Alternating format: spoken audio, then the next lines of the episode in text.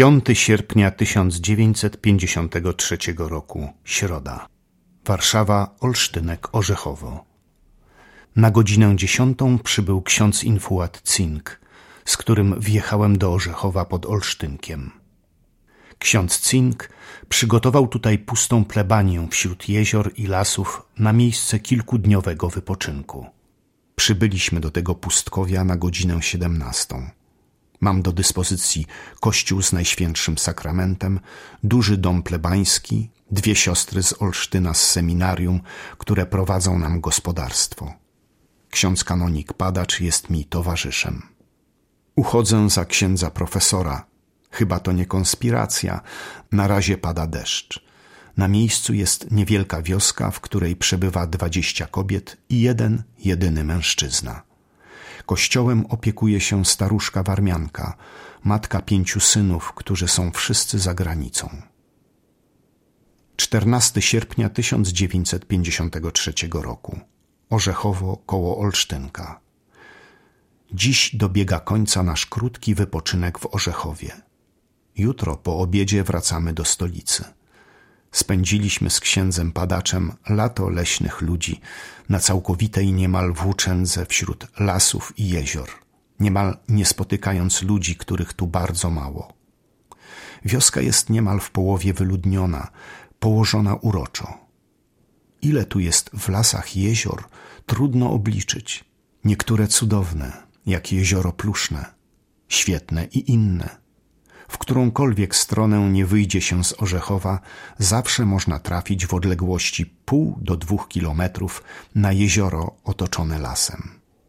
Spotykani ludzie niemal wszyscy mówią po polsku. Nie spotkaliśmy takiego, który nie rozumiał języka polskiego. Wszyscy dobrze odpowiadają pochwalonego czystym językiem. Najlepiej mówią chłopcy po wojsku. Znać na nich, że otarli się o mowę literacką. Bez błędów zazwyczaj mówią starsi, chociaż w fonetyce ulegają niemieckiej manii harczenia. Najgorzej mówią dziewczęta, które mają najmniej kontaktu z Polską. Nasza miejscowość to krawędź Warmii. Lud jest bardzo religijny. Każdego dnia naszego pobytu przychodziło kilka osób do spowiedzi świętej i przeszło dziesięć do komunii świętej.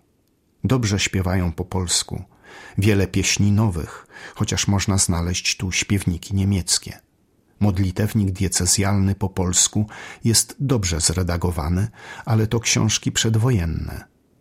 Dziś cenzura nie pozwala drukować książek religijnych dla tych ludzi. Jest to zbrodniczość nie dająca się obliczyć w następstwach swoich. Z braku książek polskich ludzie ci z konieczności sięgają po książki niemieckie a tu trzeba dać to, co budzi zaufanie. Ludzie ci nie wezmą do ręki gazety komunistycznej i książki. Łudzi się rząd, gdy myśli, że można repolonizować tych ludzi na lekturze o Marksie i Engelsie, Stalinie i bohaterach Polski Ludowej. Oni ich nie rozumieją i nie chcą ich uznać. Natomiast chętnie czytaliby historię narodu polskiego i literaturę polską. Nieszczęściem dla Polski jest, że Warmia wróciła w okresie komunizowania Polski. Ale przeszli zwycięsko przez germanizację, to przejdą zwycięsko przez komunizowanie. Lud jest bardzo uprzedzony do wysokich panów z Warszawy. Jak z przekąsem powiedział nam stary warmiak, grodzący płoty przed dzikami. Wysokie pany przyjechały i zabrały nam flinty, a dziki niszczą nam zbiory. Nie mamy czym się bronić.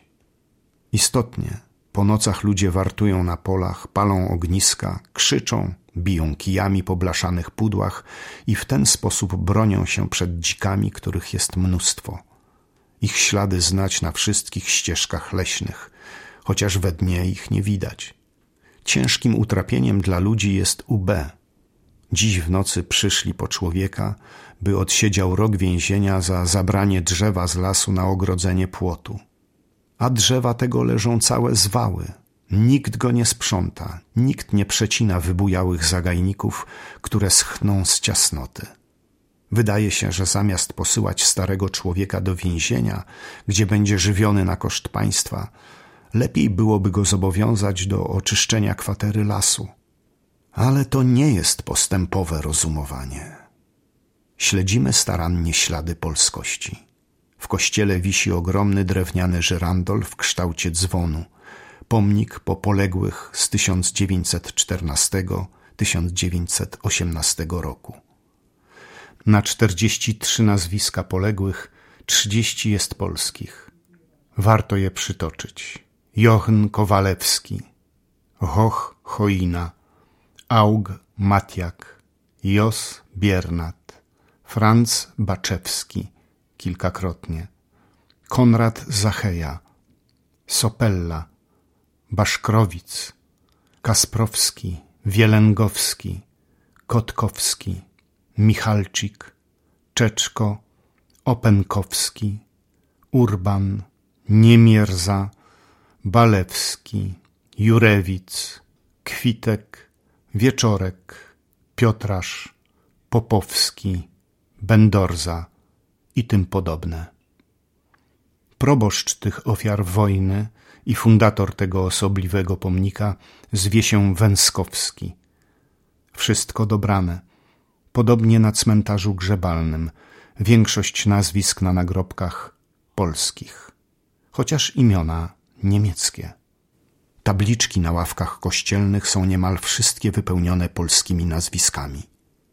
Prawdziwie ziemia gromadzi prochy. Jak bardzo umiejętnej pracy, pełnej szacunku i powagi trzeba by tutaj, by ludzi tych danych przez opatrzność w pełni przywrócić narodowi. Tak blisko stąd do Warszawy, a jednak tak daleko do serca Polski. Ci ludzie słyszą tylko o więzieniach, o karach, o sądach, o śledztwach. Nasz proboszcz orzechowski, autochton, też siedział w polskim więzieniu osiem miesięcy. Dotąd nie wie za co. To może zrozumieć warszawiak, ale nie pojmie tego warmiak. Trzeba długo i cierpliwie wyjaśniać, zanim się poczuje, że wątpliwości się chwieją. 15 sierpnia 1953 roku, sobota, Orzechowo, Warszawa. Uroczystość w niebowzięcia. Obydwaj z księdzem padaczem duszpasterzujemy. Odprawiam jedno nabożeństwo o godzinie ósmej, ksiądz padacz drugie o godzinie dziesiątej. Przyszła wielka liczba wiernych. Śpiewają pięknie po polsku. Wygłaszam przemówienie o Matce Bożej. O godzinie piętnastej żegnamy miłe miejsce spokojnego wypoczynku. Gromada dzieci przychodzi z kwiatami, otrzymują obrazki. Szkoda ich, gdyż znowu pozostaną bez mszy świętej i komunii świętej, do której co dzień tyle ich przychodziło.